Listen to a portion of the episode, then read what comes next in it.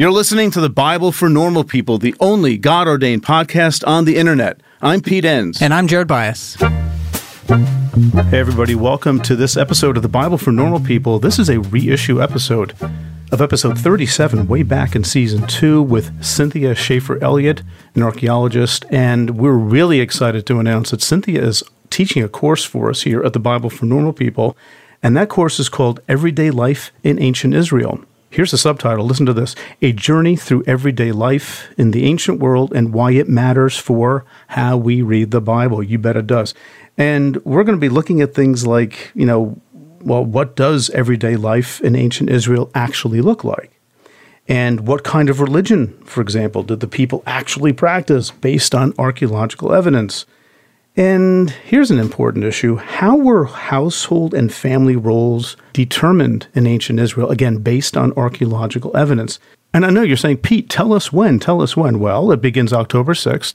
It runs for four consecutive Tuesday nights from 8.30 to 10, and that is Eastern time, folks. And I can't stress that enough, Eastern time.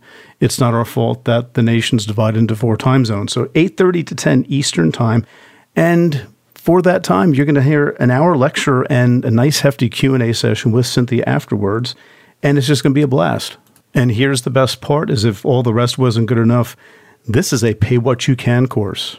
No one's going to be turned away for what they can or can't pay. It's what you can. Normally, a course like this would be like $99, but it's pay what you can, and we mean that. Yay, us. And for that pay what you can price, you get, of course, the, the course itself with the Q&A, and all the live course with the Q&A and also you can access all the slides and you get a downloadable audio file for each week's lecture. So that's pretty cool. If you want more information, absolutely please go to peteenns.com forward slash everyday. All the information you need is there, and we really, really hope to see you there beginning Tuesday, October 6th. Now sit back and enjoy this week's reissue episode with Cynthia Shafer-Elliott. Well, I asked them, I said, Well, how much of the Old Testament have you read? Because it says it often that the Israelites sometimes worship the Lord one on one just really well, and then other times they didn't. Okay, well, I worship Yahweh, but I'll also say a prayer to Asherah too. And that really throws people off a lot of times when you say, well, they worshiped Yahweh and Okay, welcome listeners to another episode, and uh, welcome to Cynthia Shafer-Elliott for being our guest today. Hi, Cynthia. How's it going? Well, how are you? You're from California. I am, I and know. it just started winter like the other day. Uh, what's winter like? Seventy degrees. it has been, yeah, but now it's now it's raining. So I feel really bad for you all as you had that big Arctic blast. We did. It was horrible. We're like Game of Thrones. Our winter lasts years. Yeah. yeah, thousand years actually. Oh, so, you poor people. Uh, hey, listen, Cynthia. In case you haven't noticed, you are an archaeologist. I am. Yeah, you are. You know, I, I studied that a little bit in graduate school, but I'm not an archaeologist myself. I don't like getting dirty, and I don't like getting up early. So, apart from those two things, help help us. Just you know, what do you do? What do archaeologists do? And that that's something that you know, if you think of Indiana Jones or something like that, but yeah. That's not it. But w- what do you do and why do you do it? Yeah, you know, I have to explain this to my students all the time because I'm trying to bribe them to come with me to Israel to dig. So, what we do is we're trying to understand ancient Israel better. And we do that by, well, I do that by both examining the biblical text and examining what we call material culture and material culture is all that physical stuff that they left behind. That could be buildings, architecture, features of a house, say like an oven or a cistern. That could be what we would call the artifacts that they left behind, like pots and oil lamps and things like that. And so, what we're trying to do is uncover what they've left behind in order to understand ancient Israel better.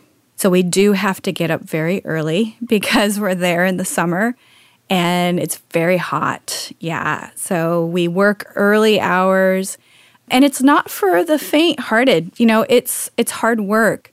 It's kind of like a, akin to the academic fat camp uh, where you go and you're working so hard and you're using muscles that you didn't remember that you had, and you are having a hard time because it's hot and it's dirty and you're in the sun, but at the same time, you are the first person to uncover something that hasn't been seen or touched in thousands of years. Yeah. What, what's the most interesting thing or exciting thing that you've ever uncovered, or maybe you were a part of a team that uncovered mm. something? Yeah, I get asked that a lot. I think all of us in that field uh, get asked this question a lot. It's a really interesting question, though, because what I like is probably not what most people find exciting, but I would think what most people would find exciting is I was part of um, a one season on a Phoenician tomb excavation back in 2002, I think. Yeah, I think that's when it was with Eilat Mazar. And this tomb, this little tomb, hadn't been excavated and it also hadn't been robbed. And so we had this little tomb full of artifacts that people would take to when they're, you know, revering their ancestors. So these are high end materials. These aren't everyday artifacts like cooking pots or something, but these are fragile or precious things like a metal sword or bronze sword, excuse me, or some scarabs or jewelry and then all this to, if i can say this all the skeletal remains too but we're not supposed to talk about that. Um, so um, but that's really that was really exciting. And the fact that it was right on the mediterranean probably didn't hurt either. But for me personally it's when we're i'm right now i'm excavating houses and one of the things i love this sounds so am i you should see my basement horrible. Anyway, one of the things I love that I find, as simple as it sounds, is sometimes you find a handle of a vessel. Like a jug or a pot or something. And while the vessel itself is wheel made, the handles are pressed on usually uh, by hand. And so sometimes you see and feel the potter's thumbprints or fing- and sometimes you even find their thumbprint. And to see their thumbprint on this vessel, it just it takes my breath away every time. I think it's just wow, look at this reminds me that somebody made this pot and it begets all those questions of who made it and why and what did they do with it and why did they leave this behind and for me, it's the stories behind the artifacts, behind the architecture, the stories of the people that use these items and lived during this time uh, that I find the most fascinating. So, at some point, we'll talk more about some of those findings and, and what does that mean for your understanding of, of daily life in mm-hmm. ancient Israel and the time periods that you study. But maybe talk some about how does biblical archaeology impact how we read or have read the Bible? Like what's the interplay between the scriptures and archaeology?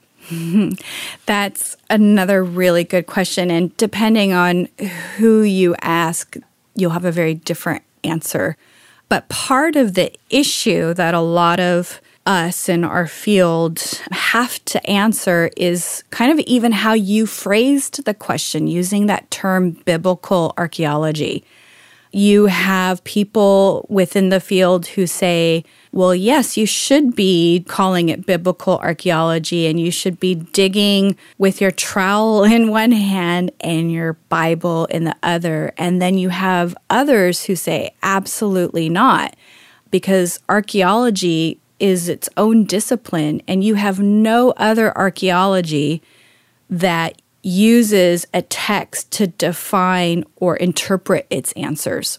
So people often think that archaeology is it's more scientific uh, there's less interpretation than say in biblical studies but i would say that's not the case i would say that there is maybe just as much interpretation within archaeology as there is in biblical studies.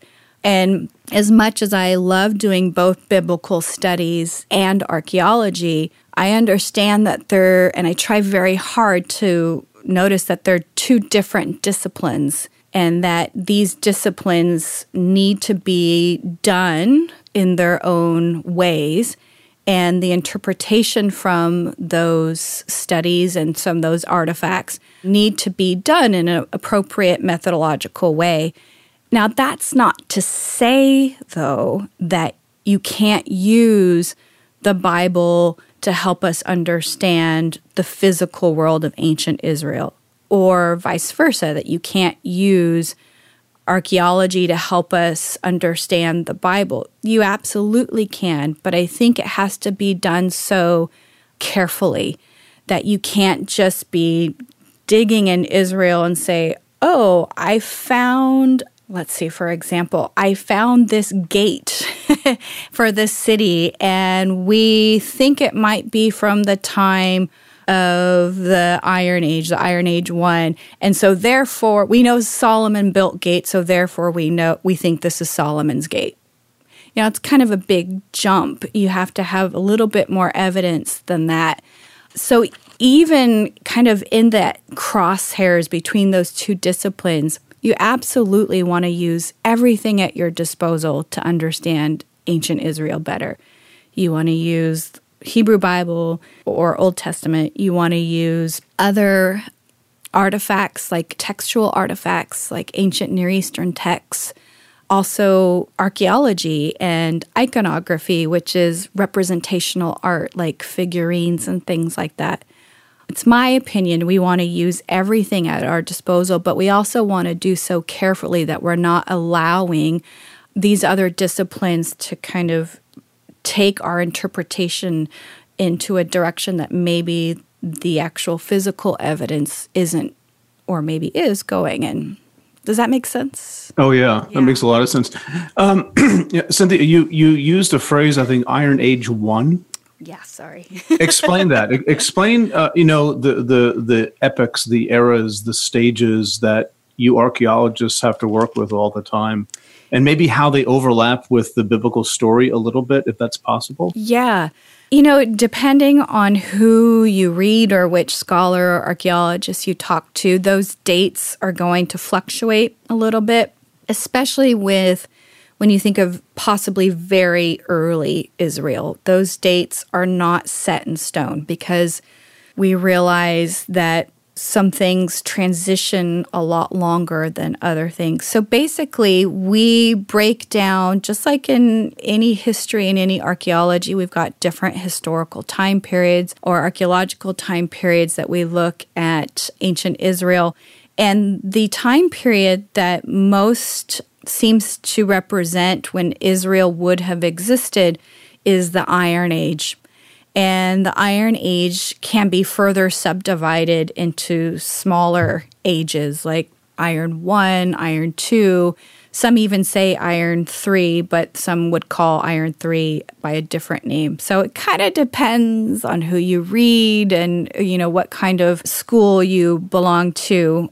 But Israel is fairly firmly planted in the Iron Age. Now, when Israel comes on the scene and how they come on the scene is another question. But for me personally, the time period I'm most interested in is the Second Iron Age, and that's roughly from around 1000 on to uh, when Jerusalem was destroyed in 586 by the Babylonians. And Iron Age 1, that's uh, 1200, right? 1200 to about a 1000. Right. And that's a pretty small time period. But that transition, you know, that, that time period, early Israel is still very much debated by archaeologists and biblical scholars on how Israel came on the scene and when and and so that's a whole big discussion. But yeah, so iron 1 is roughly from 1200 to 1000. Iron 2 is roughly from 1000 to 586. And then you go on into the, you know, Neo-Babylonian periods and Persian and so on. Yeah.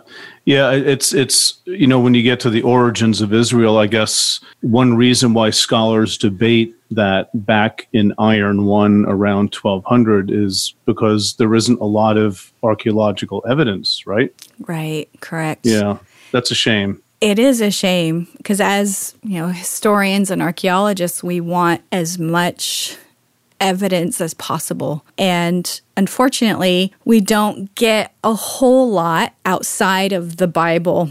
What we do know is uh, the earliest mention of a people group called Israel is from outside of the Bible is from a stele called the Merneptah stele. And Merneptah was a pharaoh of Egypt uh, after Ramses II, I believe. And he did a military campaign into Canaan.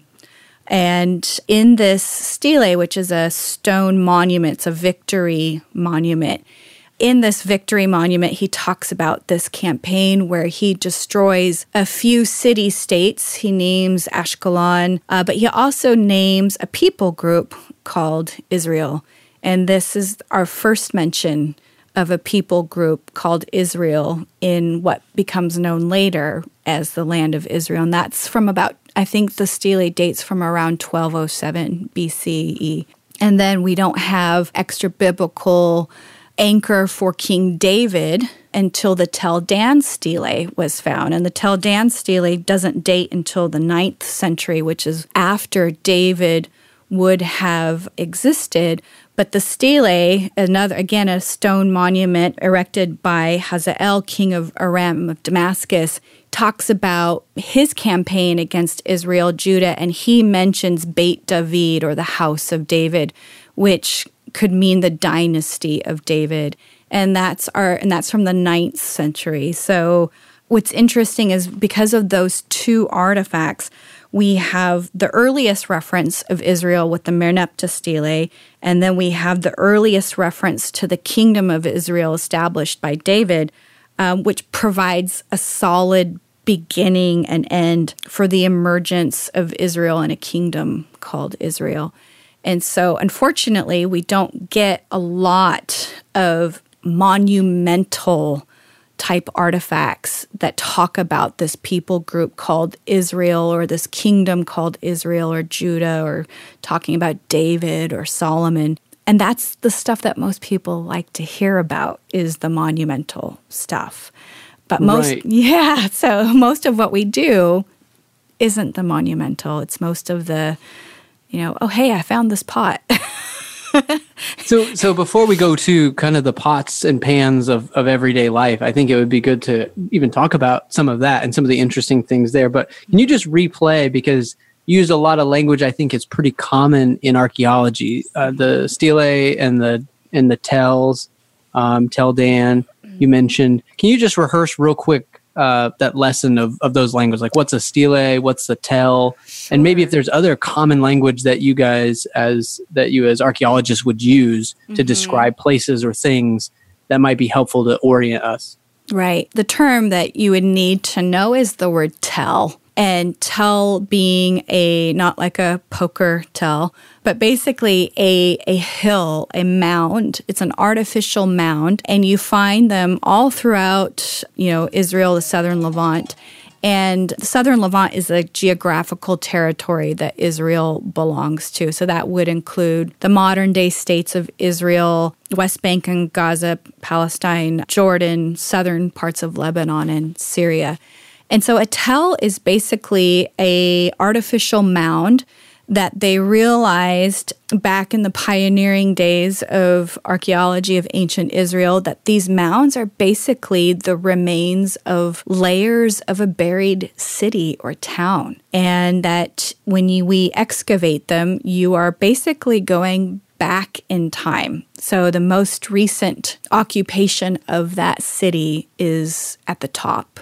And the further down you excavate, you are going through the different layers of when that city or town existed and what was left behind. So, how many uh, how many tells would there just a scope that we'd be talking about in this region that archaeologists work on? Oh, geez, that's a really good question and one I don't know the answer to. But there's tons.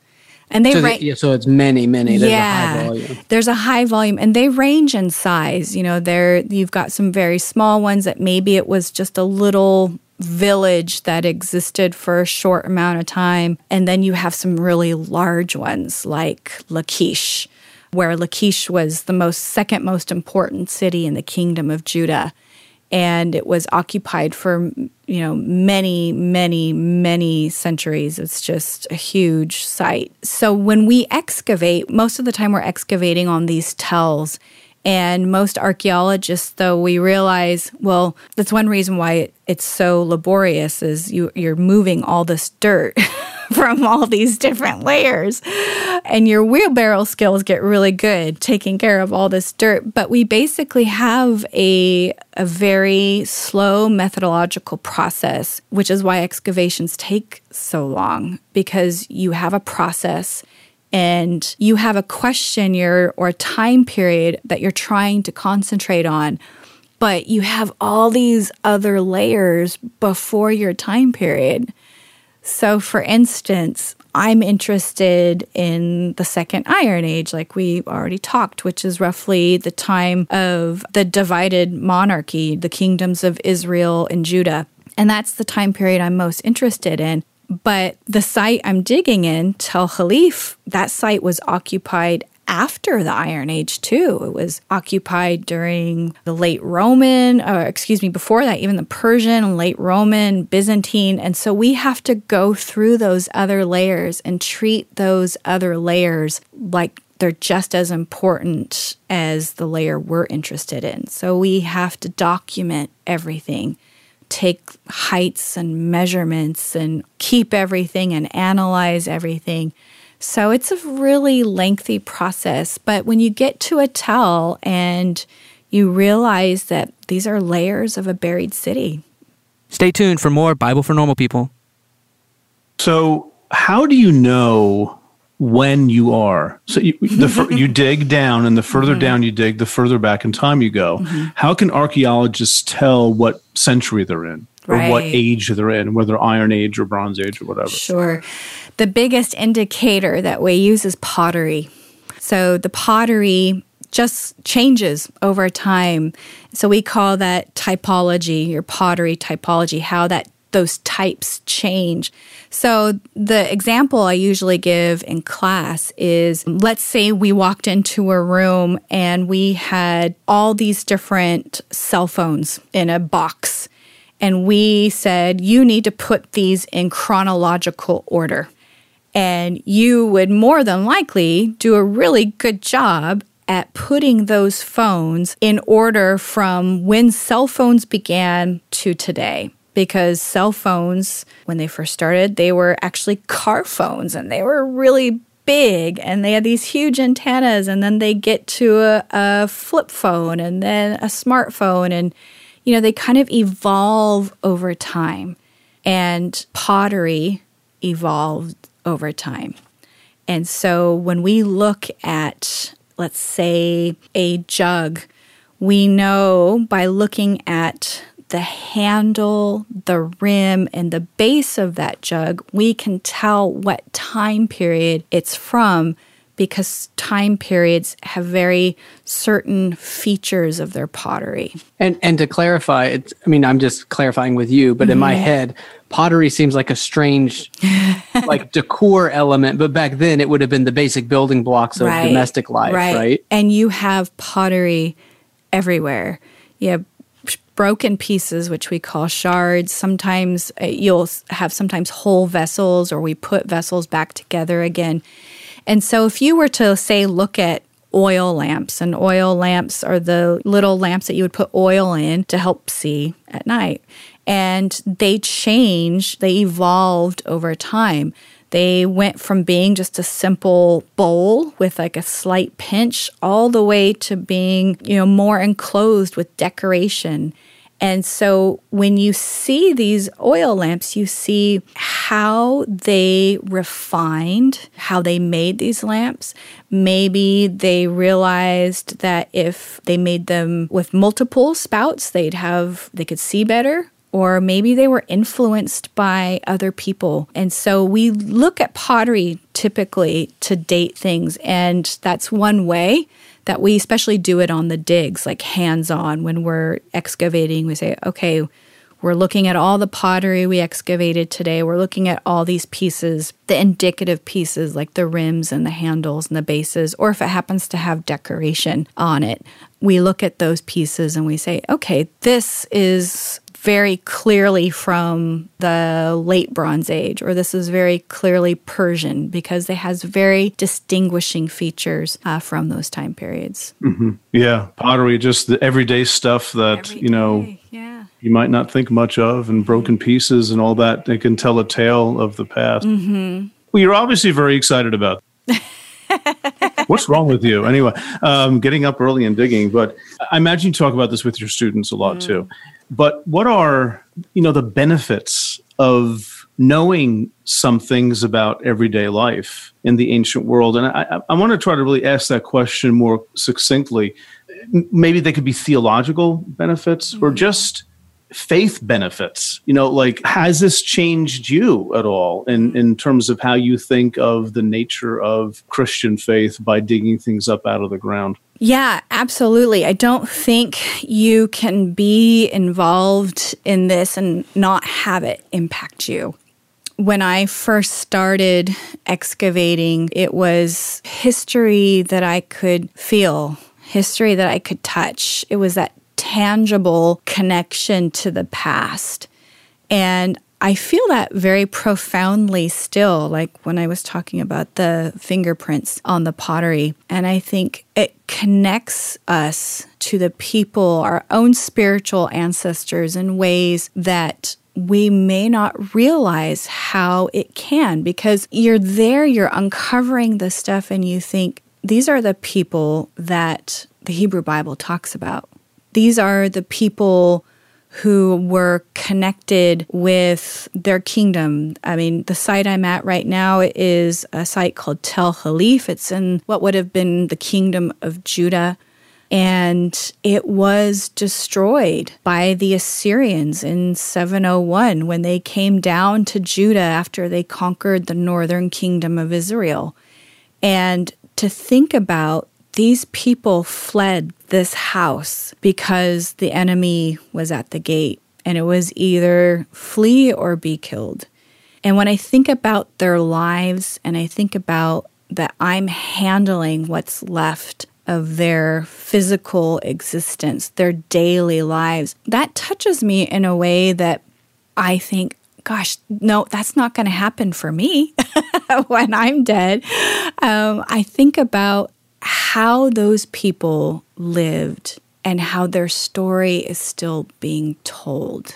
And I wonder what story am I telling with my life? And how is that affecting not only my own spiritual journey, but those that I encounter on a regular basis? And it really makes me wonder if what I'm doing is going to be as profound as what I find that those people left behind. That's really well put, Cynthia. And maybe you can go more in depth in just, you know, you talked about their life and, and the things that you're uncovering. What was family life like in the Iron Age? Like, what have you learned about these people that are written about in the Hebrew Bible that are living these uh, stories out? What was life like? Yeah, you know, it's archaeology helps us a lot because the biblical text, the Hebrew Bible, it wasn't, we don't get a lot of daily life stuff in it. The narratives that and things that we have in the Hebrew Bible, they're mostly talking about significant or monumental people, places, events, and things. And sometimes we get a glimpse of what daily life would have been like, but that's not the point of the scriptures. It's we're not going to find a collection of recipes in there, you know, as much as I would love that.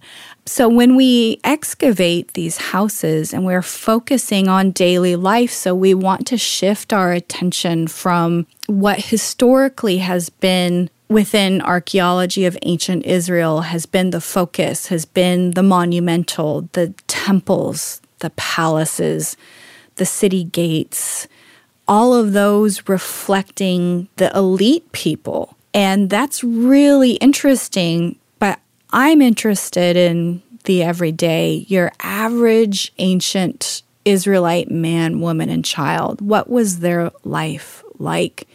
And so we when we excavate, we need to shift from the monumental things to the everyday and that would be the home. And so at Halif we're doing what we call household archaeology where we're focusing on houses primarily from the 8th century, so within the second iron age. This would be the time of King Hezekiah of Judah and Isaiah the prophet. And we're uncovering their lives and when I'm studying what we find and then also what we can learn from the biblical text, I find that daily life was much more can't decide if I want to choose the word complex or simple. but you hear Yeah, they mean the same thing. Yeah, you hear from from people who keep talking about the patriarchy within the text, right? And we hear a lot about that. And there have been scholars who have been doing this work far longer than I have. And I primarily think of Carol Meyers from Duke University, where if you are focusing your attention more to the daily life, the social structure would have been less patriarchal. In fact, she would call it heterarchy, where depending on the circumstances, there is more room for negotiation and, and roles of power and authority within the household. If we look at the household level, who is part of that household? Well, that would be a multi generational family grandparents, their married son and his family. That family could include unmarried daughters or aunts. It could include his married sons and their children. It could include hired workers and servants and all sorts of people that were related or maybe not related, but were working together on the household farm, if you will.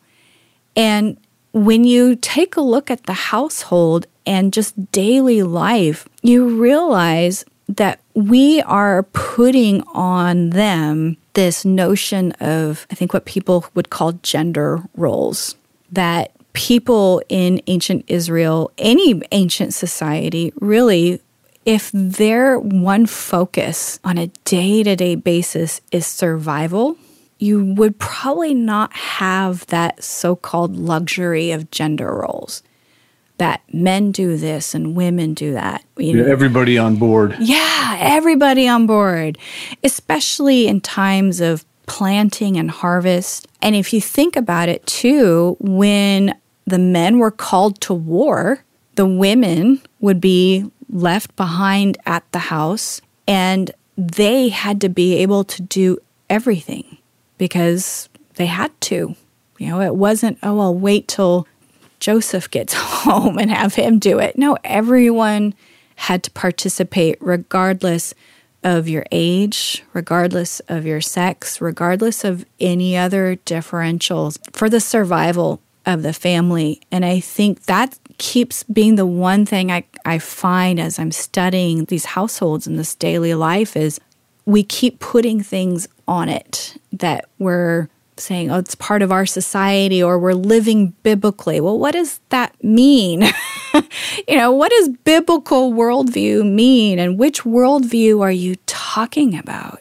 I mean, are you, yeah, whose worldview? And if you really want to talk about what life was like in ancient Israel, I'd be more than happy to have that conversation, but I don't think it's going to sound like the way a lot of people think it would. Yeah, you know, we sometimes think, and maybe I shouldn't generalize, but I'm right anyway. Uh, you know, I, I, know people think of you know ancient Israelites as sort of running around with their Bibles and all you know listening to the voice of God and what God is telling them about worship, about this and that, but. Yeah that's probably not the case. Right. I mean, would you agree? They're they're just trying to survive. And right. I sort of think of like in our contemporary culture, people who just sort of go to church because that's what they do, mm-hmm. but they're not actually thinking theologically about everything. Right. You know, yeah. which is a little unsettling because you read these things like every everybody is supposed to know this and right.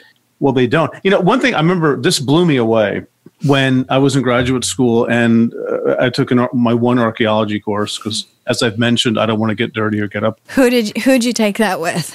Larry Stager. Oh yeah, who just passed away Yeah. a week ago or so. Yeah, right around Christmas time. Yeah, I had my course with him, which was wonderful. But I remember these figurines, these these uh, fertility figurines, right. that apparently thousands of them were found Oh yeah, in your time period. Yeah. and and well, you're not supposed to worship with idols, but it seems like that was a pretty common practice. yeah. And, you know, what were Israelites like? Well, they probably did that because that's just what you do when you're religious. Right, exactly. We find those figurines. They're mostly found in domestic or households, in houses. Yeah, like up on a mantle or something, like we would have. Right. And so when you think about it, you think, well, these figurines, some people think they might represent the Canaanite fertility goddess Asherah. Others have argued that it could be really a number of fertilities but goddesses, but they also you see them in different forms and most of them are female figurines. There are some male figurines, there are some animal figurines, but the discussion is that these figurines were used in Israelite households to worship at home. They all didn't go to Jerusalem every week to go to the temple. You know, most of the time it was done at home. And that the fertility of the people and of the land was of utmost importance. And if you're trying to just survive, then that's what you're going to pray for. You're going to pray for rain. You're going to pray that your wife is able to give birth to a healthy child that's going to be able to help on the farm. And you can imagine if you're this, you know, I give this kind of story to my students where if you can imagine you're, you know, an Israelite farmer and say your Canaanite neighbor, his field's doing really well, but yours isn't and you say to your Canaanite neighbor, Hey, how is your field doing so well? And they say, Oh, well, I pray every day to Asherah and I, you know, offer libation offerings to her, you know, and you go, Huh, okay, well, I worship Yahweh, but I'll also say a prayer to Asherah too. And, you know, that really throws people off a lot of times when you say, Well, they worshiped Yahweh and and then I tell them, well, I asked them, I said, well, how much of the Old Testament have you read? So you're snarky too. Okay, Yeah, good. A little snarky. But because it says it very often that the Israelites sometimes worship the Lord one on one just really well, and then other times they didn't. And then archaeologically, we have inscriptions like they found at Kuntillet Ajrud, which is a site way down uh, south in Sinai, where it talks about an inscription that says Yahweh and his Asherah. And So sort of his wife. Right, that they were practicing, you know, worship of Yahweh and and the biblical text states it. You just got to make sure you. Not a lot of people read the Old Testament anymore. So I, I think about the Ten Commandments, you know, and you shall have no other gods before me and no idols. Right. And you know, we read that today and we say, well, obviously, how hard could that be? Yeah, That's counterintuitive in the ancient world. That's Yeah. that's asking an awful lot of people to have this right. belief that only one deity is worthy of any sort of worship because you know your neighbor's fields are doing pretty well Right. And and yours aren't. I mean, that's I, I think you know that really drives home the offense of belief in Yahweh hmm. in an ancient culture. It's not an easy thing. Like, Right. don't you remember all those old stories? Have don't you guys see miracles every five minutes or something like that? They don't see anything. Right. You know, they're just trying to hang on. And and I, I to me, that's a humanizing part about what you do. Yeah, it is. You really bring that out in a way. Texts they're not they're not these texts that we read are not equipped to do exactly. And again, the texts are their purpose isn't to the purpose is you know people talk about how they're written by elite urban men and so it's not like they're purposely trying to ignore just women for instance but they're ignoring your average person they're av- the, ignoring the daily life of the average men, women, and children, except for when it intersects with the story that they're trying to tell. And so that's where archaeology really is helpful because it gives that humanizing view of the past. Yeah, absolutely. Well, we're coming to the end of our time, Cynthia. So thank you so mm-hmm. much for really educating us, I think, on you know, archaeology and the basics of, of what it is you do and why it, it matters and intersects our faith. But is there any, any uh, projects that you're currently working on or where can people find you online if they want to learn more about the work that, that you're interested in and the work you're doing? We welcome people on our excavations. You don't have to be a student. You don't have to have any prior experience or knowledge. You just have to have a good attitude and be somewhat physically able. um, but well, Pete would be out on both accounts. Yeah, right. accounts yeah, right. I, the attitude part, yes, but exactly. Yeah. yeah. You're not allowed after he's you know talking trash about it. yeah. Uh, that's great. So that's where would people go to like know how to do that? Like, yeah. they, I'm sure they shouldn't just like buy a ticket to Israel and like try to find you. Well, they can contact me directly. Um, you know, my Jessup email is all over the place, but also if the Bar Biblical Archaeology Review, their dig issue, I think just came out. They do an issue every January just for digs, and they give a list of the digs that are going to be going on the following summer and to give you a breakdown of what time period they're on, what they're working on, and how much it costs, and what the accommodations are like, and you know all those sorts of details and when they're digging and how to apply to go on a dig. And they also have some scholarships you can apply for too. That's but, excellent. Yeah. I'm thinking maybe I should. You should. You can come with me. I have four little kids, so I don't mind getting up in the morning or getting yeah. dirty. or being away for six months. exactly. Well, the digs are normally, you have to go, usually you can, they want you to volunteer for at least two weeks, and the digs are usually four week long. Oh, man. Well, yeah. yeah. That'll be fortunate if I say I have to go for two weeks. Yeah. That'd be great. Right. yeah, I'm on Facebook, I'm on Twitter, I'm on Instagram, and all my digs. And when I take students or tours over to Israel, do you Instagram your actual digs? Like you'll I take do. pictures and mm-hmm. post them? Yeah, I'll put them on Facebook and Instagram and Twitter. You know, I've got my uh, profile website at, at jessup.edu. Uh, and projects, yeah, I'm always working on projects. So last year, the Five Minute Archaeologist book that I edited came out, and that's been great because it's one of those books that is trying to help people who are interested in archaeology of ancient Israel in particular. What do we do and why, and who pays for this, and do you get to keep things? And the idea was to take questions that people often ask an archaeologist when they meet them like on the plane or something. And and so there's about 30 different archaeologists and there's really short essays in there. But the next couple of things I'm working on is one I'll be writing and analyzing the house at Halif that I've been excavating for the last 4 years so I'll be at the Albright Institute in Jerusalem there doing that. And then I'm co editing a project with Janling Fu from Harvard and Carol Meyers from Duke on a handbook of food in the Hebrew Bible and ancient Israel. And we're just getting started on that. That will be with uh, T&T Clark. That's great. Thank you, Cynthia. That's that's a lot going on. And yeah, again, we appreciate your time with us and you know giving us a glimpse of daily life and archaeology and inter intersection and all that sort of stuff. It was very, very interesting. It was great to have you. Well, thanks for having me. Okay, folks, thanks for listening. And remember our Pay What You Can course, Everyday Life in Ancient Israel with Cynthia Shafer-Elliott, beginning October 6th, 8.30 to 10 p.m. More info, go to peteenns.com forward slash everyday. See you next time. Thanks as always to our team.